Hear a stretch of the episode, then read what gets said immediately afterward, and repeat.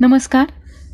Me RJ Priya radio M P S C Guru spreading the knowledge powered by Spectrum अकॅडमीमध्ये तुम्हा सर्वांचं मनापासून स्वागत करते.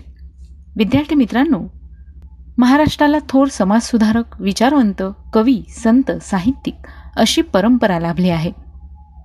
महाराष्ट्राने अनेक रत्ने जन्माला घातली आहेत.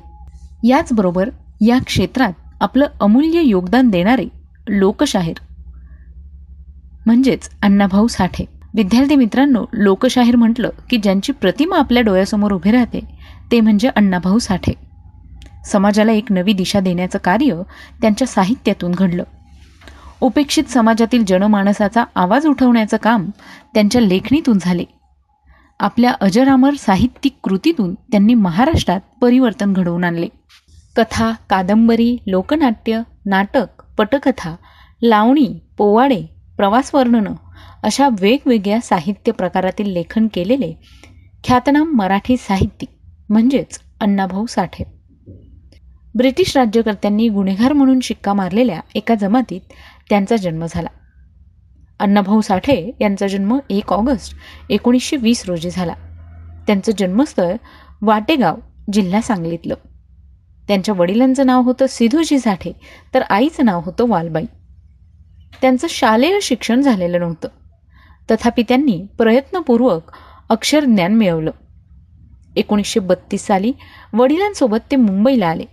चरितार्थासाठी कोळसे वेचणे फेरीवाल्यांच्या पाठीशी गाठोडे घेऊन हिंडणे मुंबईच्या मोरबाग गिरणीत झाडूवाला म्हणून नोकरी अशी मिळतील ती कामे त्यांनी केली.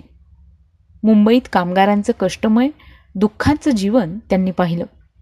त्यांचे संप मोर्चे पाहून त्यांचा लढाऊपणाही त्यांनी अनुभवला. एकोणीसशे छत्तीसमध्ये भारतीय कम्युनिस्ट पक्षाचे नेते कॉम्रेड श्रीपाद अमृत डांगे यांच्या प्रभावाखाली आल्यावर ते कम्युनिस्ट पक्षाचे क्रियाशील कार्यकर्ते झाले. मुंबईत डॉक्टर बाबासाहेब आंबेडकरांपासून स्वातंत्र्यवीर सावरकरांपर्यंत अनेक नेत्यांची भाषणे त्यांनी ऐकली. पक्षाचे कामही ते करीत होतेच. तथापि वडिलांच्या निधनानंतर कुटुंबाची सगळी जबाबदारी अंगावर पडल्याने ते पुन्हा आपल्या गावी आले. तेथे बापू साठे या चुलत भावाच्या तमाशाच्या फडात ते काम करू लागले. पुढे एकोणीसशे बेचाळीसच्या या चळवळीत सहभागी झाल्यामुळे ब्रिटिश सरकारने त्यांच्यावर पकड वॉरंट देखील काढला. पोलिसांना चुकवीत ते मुंबईला गेले. मुंबईत लोकशाहीर म्हणून त्यांचा लौकिक झाला.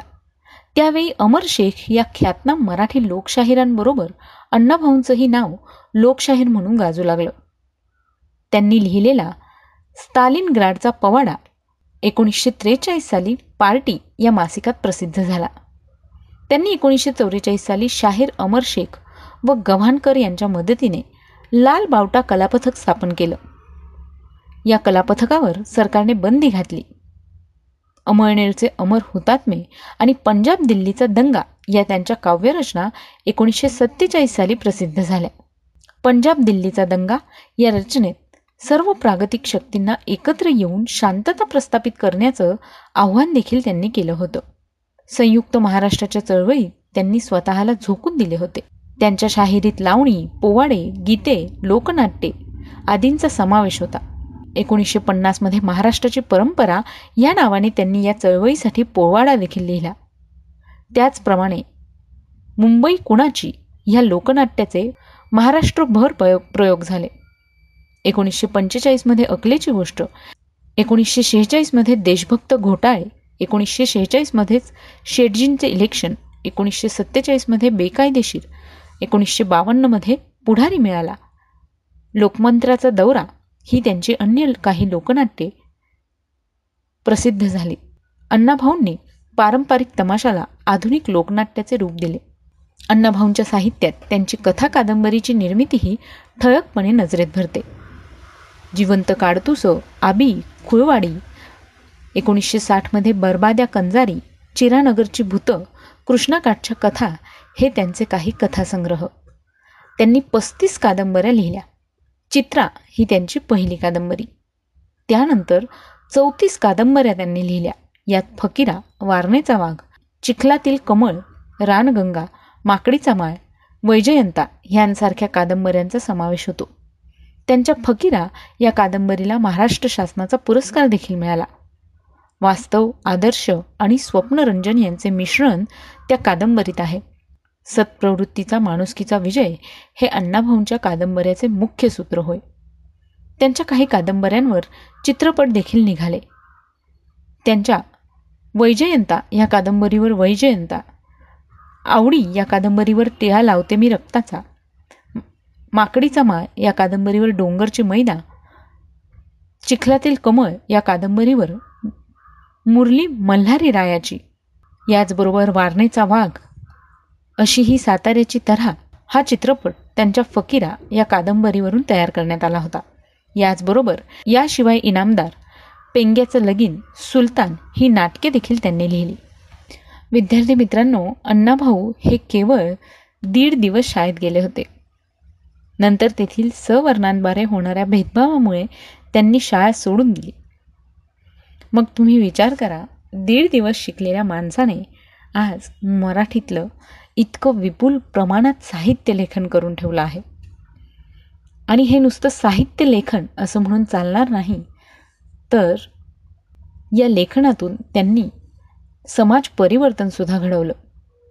अण्णाभाऊ साठे यांचं साहित्य हे परिवर्तनाला दिशा व चालना देणारं साहित्य ठरलं. महाराष्ट्राच्या एकूणच जडणघडणीत आणि परिवर्तनात या साहित्याचे योगदान हे महत्त्वपूर्ण ठरलेलं आहे. अजरामर अशा या साहित्याने उपेक्षितांच्या अंतरंगाचा वेध घेण्याचा प्रयत्न केला. उपजत बुद्धिवादी म्हणून त्यांच्या साहित्याचा धांडोळा घेता येतो. आजही मोठ्या संख्येने अभ्यासक विद्यार्थी या साहित्याचा संशोधनात्मक अभ्यास करताना दिसतात. विशेष म्हणजे संयुक्त महाराष्ट्राची चळवळ लोकमानसात रुजवण्याचं महत्त्वपूर्ण काम शाहीर अण्णाभाऊ साठे शाहीर अमर शेख आणि शाहीर द न गव्हाणकर यांनी केलं. मुंबई मराठवाडा विदर्भ कोकण पश्चिम महाराष्ट्र यांच्यासह सीमा प्रदेशातील विविध भागातील हजारो ठिकाणी शाहिरांनी आपल्या लाल बावटा या कलापथकाचे कार्यक्रम सादर केले होते. आणि त्यांच्यामुळे लोक प्रेरित झाले होते.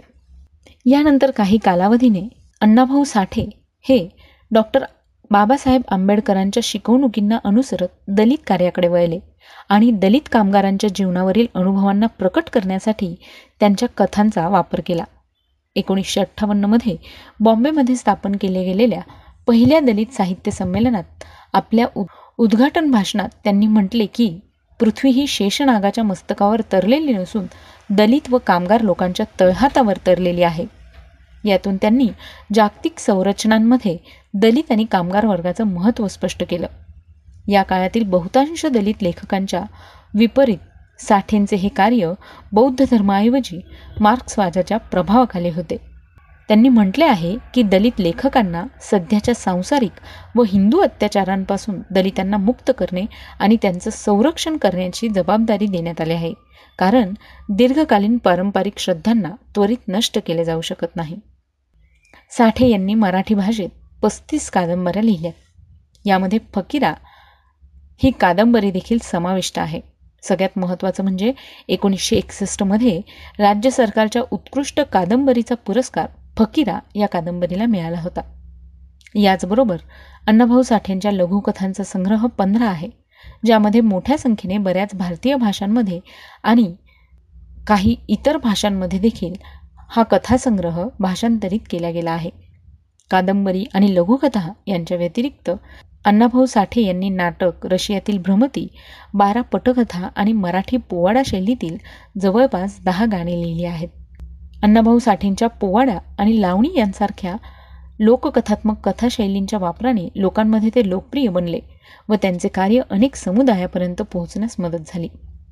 डॉक्टर बाबासाहेब आंबेडकरांच्या झुंजार लेखणीला अर्पण केलेल्या फकीरामध्ये साठेंनी आपल्या समुदायाला पूर्ण भूकमरीपासून वाचवण्यासाठी ग्रामीण रूढीवादी प्रणाली आणि ब्रिटिश शासनाच्या विरुद्ध विद्रोह करणाऱ्या नायक फकीराला चित्रित केले.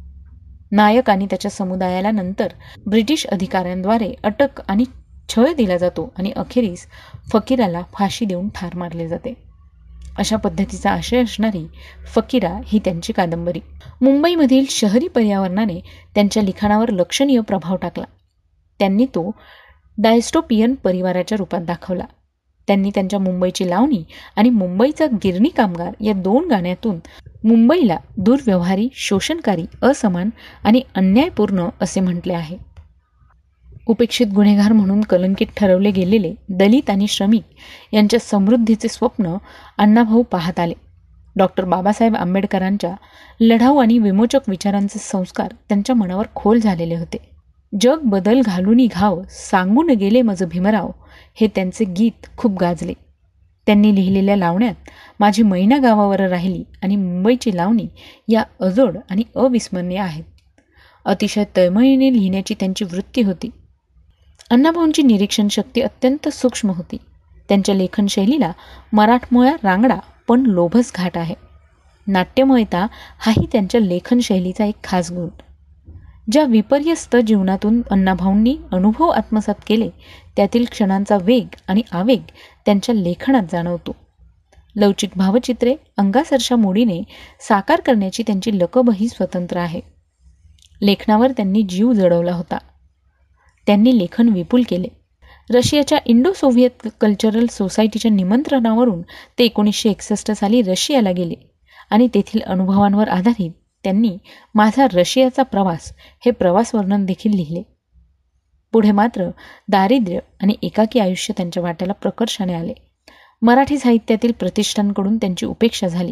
त्यांच्या कथा कादंबऱ्या केवळ भारतीयच नव्हे तर जवळपास बावीस परकीय भाषात त्यांच्या पुस्तकांची त्यांच्या कादंबऱ्यांची परकीय भाषात भाषांतरे देखील झाली आहेत.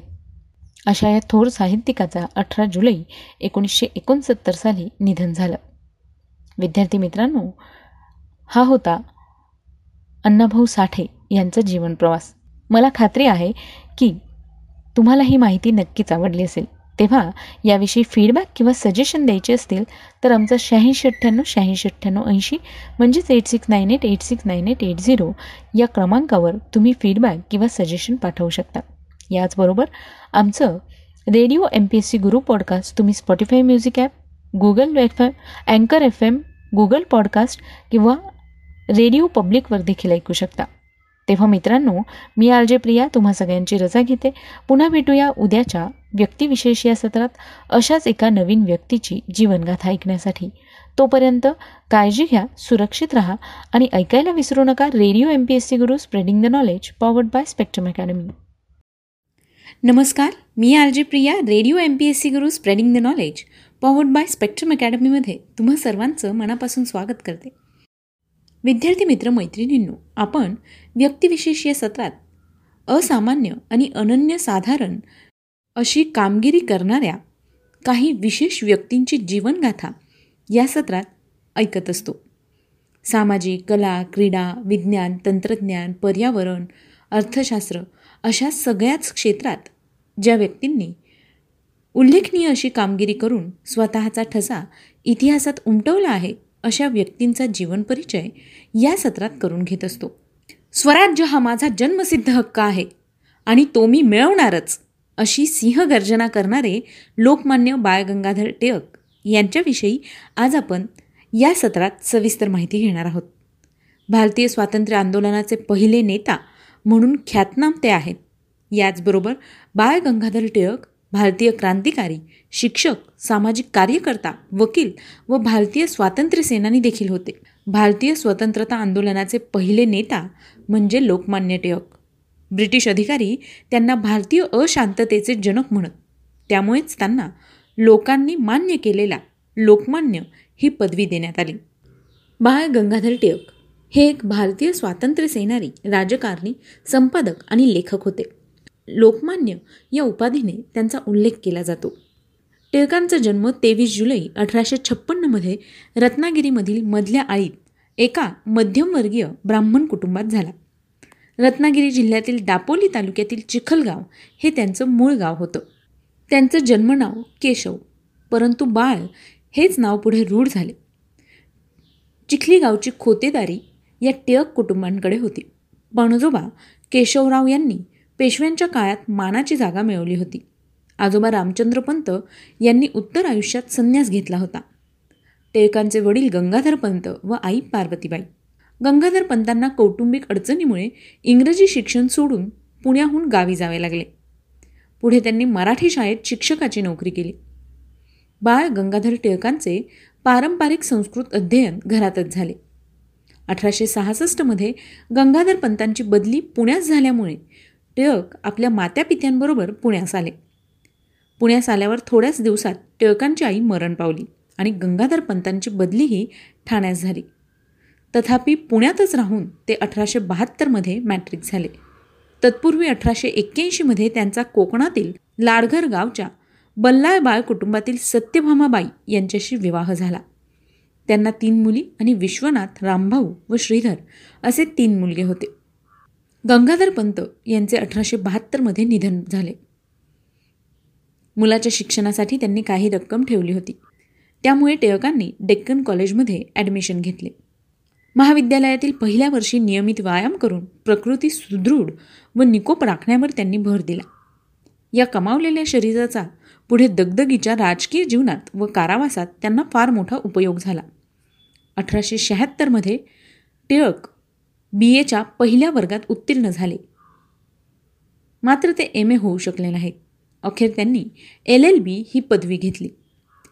डेक्कन कॉलेजमध्येच टिळक आणि आगरकर यांचा स्नेह जमला.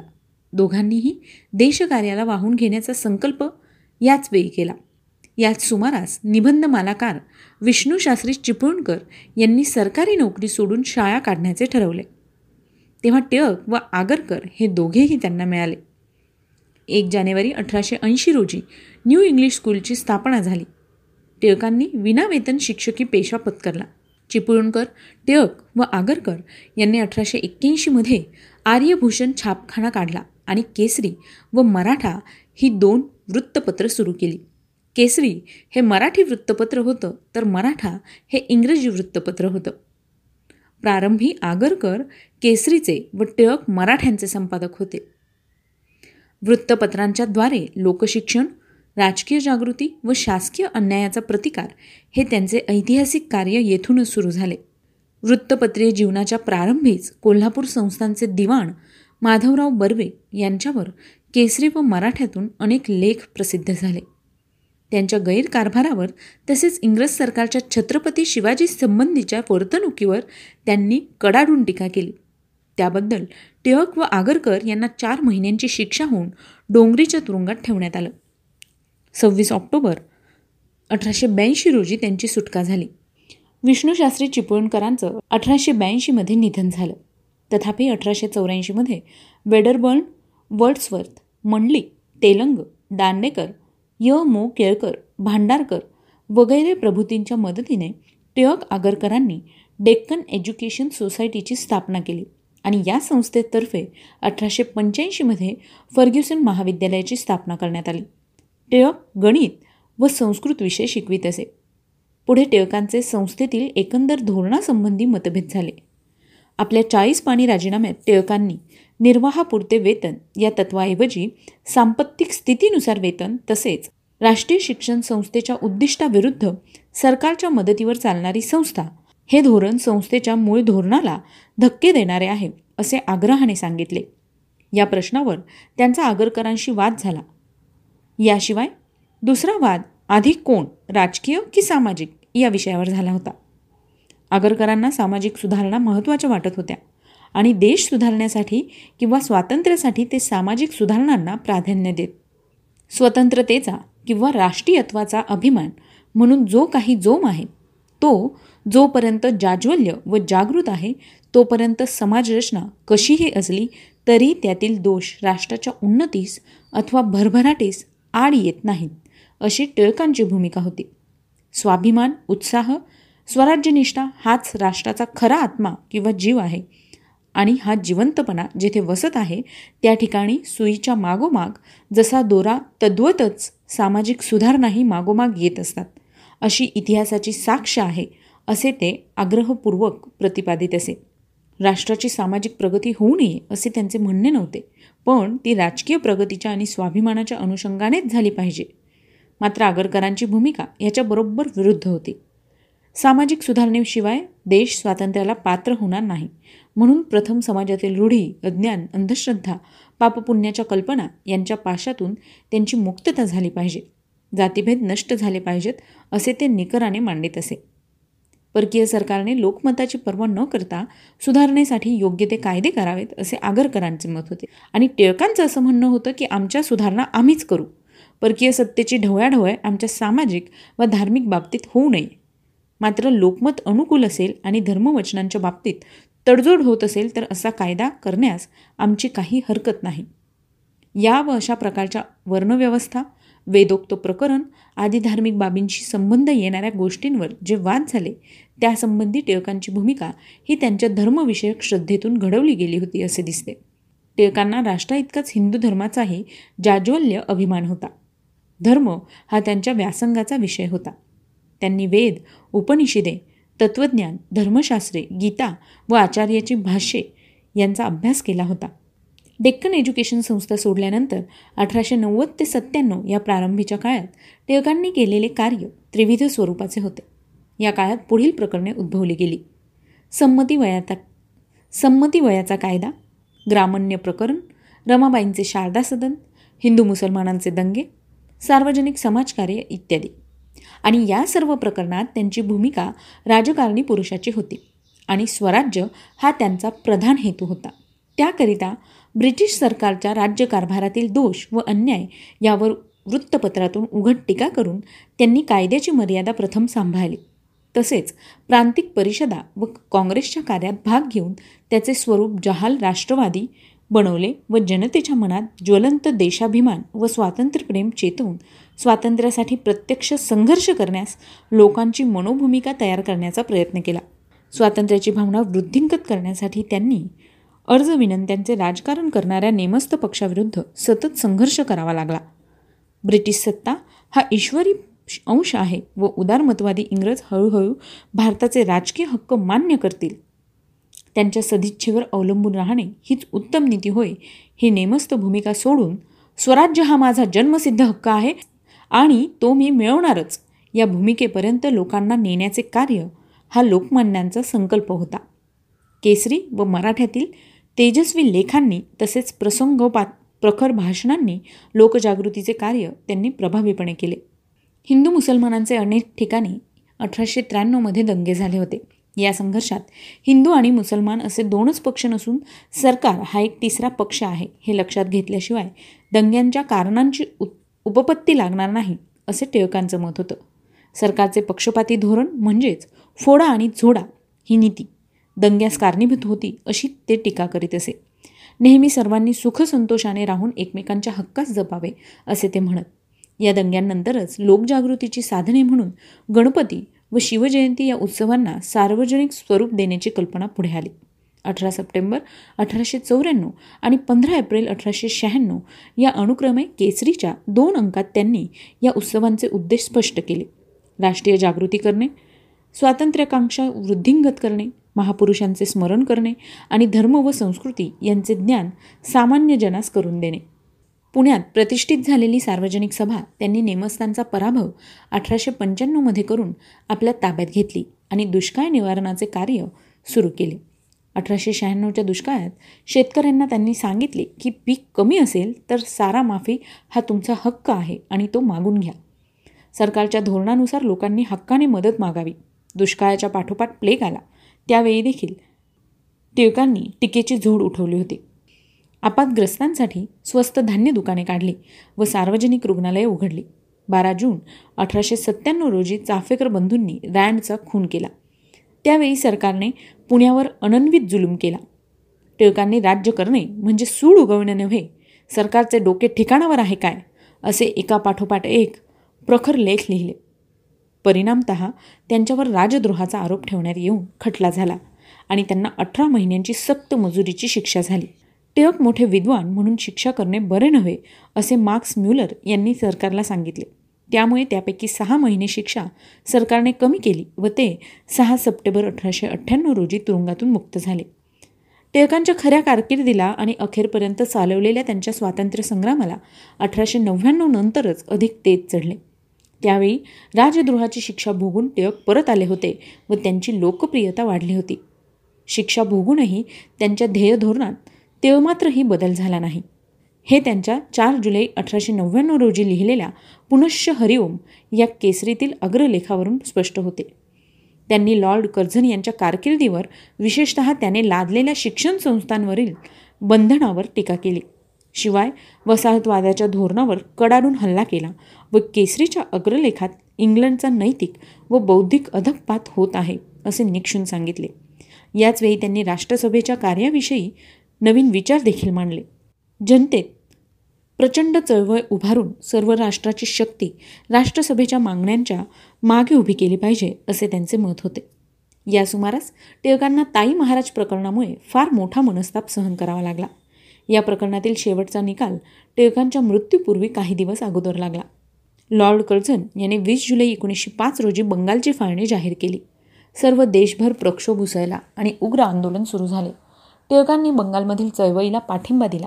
स्वदेशी बहिष्कार राष्ट्रीय शिक्षण आणि स्वराज्य या चतुसूत्रीचा त्यांनी हिररीने पुरस्कार केला. आपली उन्नती करून घ्यावं याची ती स्वदेशी आणि बहिष्कार यांसारख्या मार्गांनीच केली पाहिजे. ती स्वदेशी हतभागी झालेल्या आमच्या लोकास वर येण्याचा जर काही मार्ग असला तर तो स्वावलंबन व स्वार्थत्याग हाच होय असा संदेश देऊन ते आता लोकांना प्रतिकाराचे आव्हान करू लागले. बारिसाल येथील प्रांतिक परिषदेच्या निमित्ताने निघालेल्या मिरवणुकीत वंदे मातरमच्या घोषणा देण्यात आल्या. म्हणूनच पोलिसांनी निर्घुण लाठीमार केला आणि लोकांची डोकी फोडली. त्यासंबंधी लिहिताना टिळक सांगतात अधिकाऱ्यांनी कायदेशीरपणे लोकांच्या तोंडास गवसणी अडकविली किंवा कायदेशीरपणे लोकांची डोकी फोडली म्हणून लोकांनी हा कायदेशीर छळ निमूटपणे सोसावयाचा किंवा कसे हा बंगालच्या लोकांपुढे प्रश्न होता. ज्याप्रमाणे कायदेशीर जुलूम लोकांवर करण्यात येतो त्याप्रमाणे शांततेने स्थिर बुद्धीने आणि संकटास धीमेपणाने तोंड द्यावयाचे पण हार जावयाचे नाही या दृढ निश्चयाने जुलमी हुकुमांचा प्रतिकार लोकांना करता येतो. जुलूम तो जुलूम मग तो कायदेशीर असो किंवा बेकायदेशीर असो एकीकडे ही फाळणी विरोधी चळवळ अधिकाधिक उग्र होत असताना राष्ट्रीय सभेत नेमस्त आणि जहाल यांच्या कार्यक्रमांबद्दल मतभेद झाले. स्वदेशी बहिष्कार आदी चतुसूत्री कलकत्त्याला मान्य झाली होती पण सुरतेस एकोणीसशे सातच्या अखेरीस भरलेल्या काँग्रेस अधिवेशनात फूट पडली. टिळकांनी अध्यक्षांच्या निवडीलाच हरकत घेतली होती त्यावरून गडबड झाली. टिळकांच्या अंगावर काठ्या जोडे फेकण्यात आले तरी देखील टिळक निश्चल होते. पुढे पोलिसांनी मंडप ताब्यात घेतला काँग्रेसमधील या फाटाफुटीनंतर लवकरच चोवीस जून एकोणीसशे आठ रोजी टिळकांना मुंबईस पुन्हा राजद्रोहाच्या आरोपाखाली अटक करण्यात येऊन त्यांच्यावर खटला भरण्यात आला. याला कारण म्हणजे देशाचे दुर्दैव व हे उपाय टिकाऊ नाहीत. हे अनुक्रमे बारा मे एकोणीसशे आठ व नऊ जून एकोणीसशे आठच्या केसरीतील अग्रलेख होते. ज्युरीत सात इंग्रज व दोन हिंदी गृहस्थ होते. सात विरुद्ध दोन मतांनी ज्युरींनी त्यांना दोषी ठरवले व कोर्टाने सहा वर्ष काळे पाणी व एक हजार रुपये दंडाची शिक्षा फरमावली. ही शिक्षा ऐकवल्यानंतर टिळकांनी काढलेले धीरोदात्त उद्गार संस्मरणीय झाले. ते म्हणाले ज्युरींनी काहीही निकाल दिला असला तरीही मी पूर्ण निर्दोषी आहे अशी माझी धारणा आहे. न्यायालयाची सत्ता श्रेष्ठ असेल पण वस्तुजाताच्या नियतीचे नियमन करणारी सत्ता त्याहूनही श्रेष्ठ आहे. माझ्या स्वातंत्र्यापेक्षा माझ्या हाल अपेष्टांनीच मी अंगीकृत केलेले कार्य अधिक भरभराटीस यावे असाही परमेश्वराचा संकेत असेल. टिळकांना झालेल्या या शिक्षेच्या निषेधार्थ मुंबईत गिरणी कामगारांनी प्रथमच हरताळ पाळला. काही प्रमाणात दंगाही झाला. काळ्या पाण्याच्या शिक्षेसाठी टिळकांना ब्रह्मदेशातील मंडालेच्या तुरुंगात ठेवण्यात आलं. मंडालेच्या तुरुंगात असताना टिळकांच्या जीवनात दोन महत्त्वाच्या घटना घडल्या. या बंदिवासात त्यांनी आपला गीता रहस्य हा अत्यंत मौलिक ग्रंथ लिहिला. तर पुण्यास त्यांच्या पत्नी सत्यभामाबाई यांचं एकोणीसशे बारासमध्ये निधन झालं. सहा वर्षांच्या कारावासानंतर पंधरा जून एकोणीसशे चौदा रोजी सरकारने त्यांना मुक्त केलं.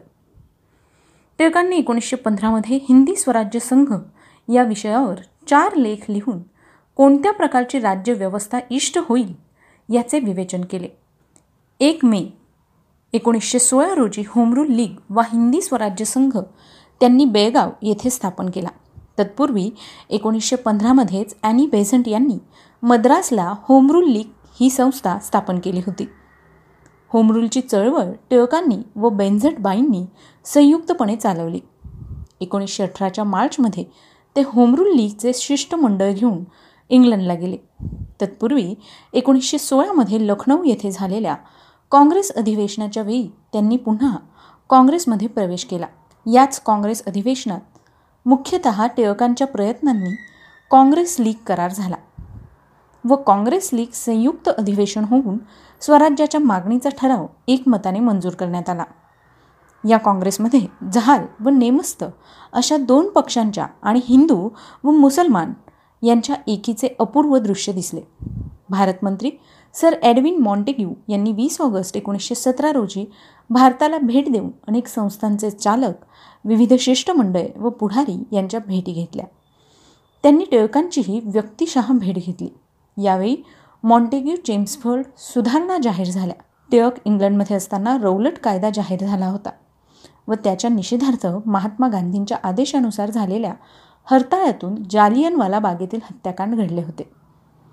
गांधींच्या सत्याग्रहात व नंतर घडलेल्या भयंकर प्रसंगात मी तुमच्याबरोबर नव्हतो याचं मला वाईट वाटतं असं उद्गार टिळकांनी मुंबईस उतरल्याबरोबर काढलं होतं.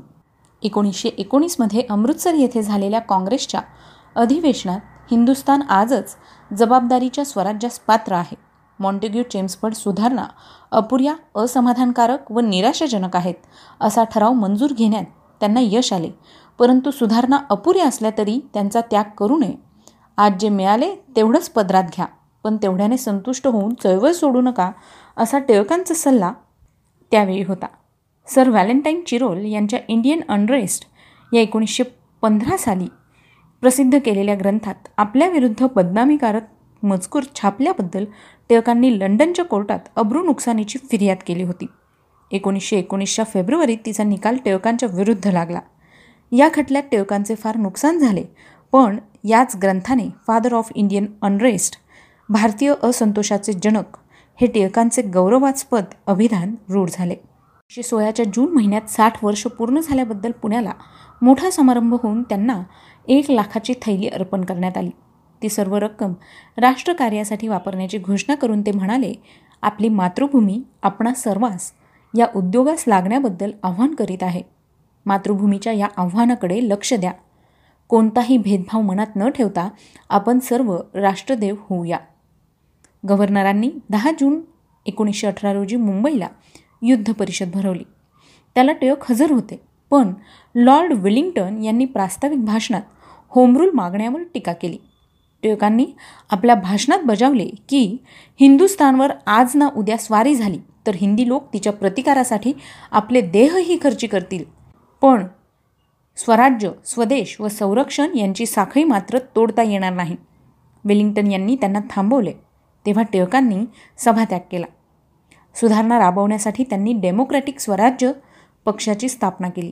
या पक्षाचा जाहीरनामा वीस एप्रिल एकोणीसशे वीस रोजी प्रसिद्ध केला. हा जाहीरनामा म्हणजेच ऐतिहासिक दस्तऐवज. साम्राज्यात ग्रेट ब्रिटनच्या बरोबरीने भारताचे स्थान जागतिक शांततेची प्रस्थापना व्यापारी लुटीपासून मुक्तता वगैरे तत्वे त्यात नमूद केली आहेत. हा जाहीरनामा प्रसिद्ध करण्यापूर्वी त्यांनी महात्मा गांधींना दाखवला होता आणि त्यांनी त्यास संमती दर्शवली होती. टिळकांच्या ग्रंथसंपदेबद्दल सांगायचं झाल्यास टिळकांनी बहुतेक मराठी लेखन हे स्फुटलेखन केसरीतून केलं आहे. केसरी व्यतिरिक्त काही लेखन टिळकांनी मराठा या त्यांच्या इंग्रजी वृत्तपत्रातून देखील केले आहे. या साप्ताहिकांच्या बाहेर टिळकांनी केलेले स्फुटलेखन फार थोडे आहे. त्यात उल्लेखनीय म्हणजे लिमयेकृत भारतीय युद्ध अवंतिकाबाई गोखलेकृत गांधीचरित्र व डॉक्टर गर्देकृत ईश गुणादर्श या पुस्तकांच्या प्रस्तावना होत. टिळकांचा संस्कृत व इंग्रजी वाङ्मयाचा गाढा अभ्यास होता. भारतीय तत्त्वज्ञान हा त्यांच्या आवडीचा विषय. त्यांनी पाश्चात्य तत्त्वज्ञानाचेही अध्ययन केले होते. त्यांच्या व्यापक व्यासंगाचे उत्कृष्ट प्रतिबिंब गीता रहस्यात पाहावयास मिळते. राजकीय क्षेत्रात टिळक काम करीत असताना कधी तुरुंगात व अन्यवेळी त्यांना थोडीशी उसंत मिळाली. त्या काळात त्यांनी काही ग्रंथ लिहिले. बहुतेक त्यांचे लेखन संशोधनपर असून प्रत्येक ग्रंथात त्यांनी काही स्वतंत्र मते प्रतिपादन केली आहेत. त्यांचे प्रमुख ग्रंथ Gitarahasya Orion Arctic home in the Vedas आणि वेदांग ज्योतिष. याचबरोबर टिळकांनी मंडालेच्या तुरुंगात श्रीमद भगवद्गीता रहस्य अथवा कर्मयोगशास्त्र हा ग्रंथ एकोणीसशे दहा ते अकराच्या हिवाळ्यात लिहिला व एकोणीसशे पंधरामध्ये प्रसिद्ध केला. त्यांच्या मते गीता निवृत्तीपर नसून प्रवृत्तीपर आहे. ओरायन हा एक त्यांचा संशोधनात्मक प्रबंध आहे. अठराशे ब्याण्णवच्या लंडन येथील ओरिएंटल परिषदेसाठी त्यांनी हा प्रबंध तयार केला होता. याचबरोबर Arctic home in the Vedas हाही टिळकांचा एक संशोधनपर प्रबंध असून अठराशे अठ्ठ्याण्णव साली टिळक येरवड्याच्या तुरुंगात असताना त्याची कल्पना त्यांना सुचली. या पुस्तकात त्यांनी आर्यांचे मूलस्थान उत्तर ध्रुवाच्या प्रदेशातच असले पाहिजे हे अनुमान मुख्यतः वेदातील रुचांच्या आधारे मांडण्याचा प्रयत्न केला आहे. आपल्या गीतारहस्य या ग्रंथातून ज्या कर्मयोगाचा पुरस्कार टिळकांनी केला तोच कर्मयोग प्रत्यक्ष जीवनात त्यांनी आचारला देखील होता. आधुनिक भारताच्या इतिहासात टिळक युग हा फार महत्त्वाचा टप्पा मानण्यात येतो. अशा या भारताच्या थोर स्वातंत्र्य सेनानी राजकारणी आणि संपादक असणाऱ्या बाळ गंगाधर टिळक म्हणजेच लोकमान्य टिळक यांचा मृत्यू एक ऑगस्ट एकोणीसशे वीस रोजी झाला. तर विद्यार्थी मित्रांनो आज आहे तेवीस जुलै लोकमान्य टिळकांचा जन्मदिवस. त्याच निमित्ताने आपण त्यांच्या जीवन कार्याविषयीची सविस्तर माहिती जाणून घेतली. तुम्हाला ही माहिती कशी वाटली ते आम्हाला नक्की कळवा. तुमचे फीडबॅक तुम्ही आम्हाला ऑडिओ किंवा टेक्स्ट मेसेज या स्वरूपात शहाऐंशी अठ्ठ्याण्णव शहाऐंशी अठ्ठ्याण्णव ऐंशी. म्हणजेच eight six nine eight eight six nine eight eight zero या क्रमांकावर पाठवू शकता. श्रोते हो मी आर जे प्रिया तुम्हा सगळ्यांची रजा घेते. पुन्हा भेटूया व्यक्तिविशेष या सत्रात एका नवीन जीवन कार्याची माहिती ऐकण्यासाठी. तोपर्यंत सुरक्षित रहा काळजी घ्या आणि ऐकायला विसरू नका. Radio M P S C Guru spreading the knowledge powered by Spectrum Academy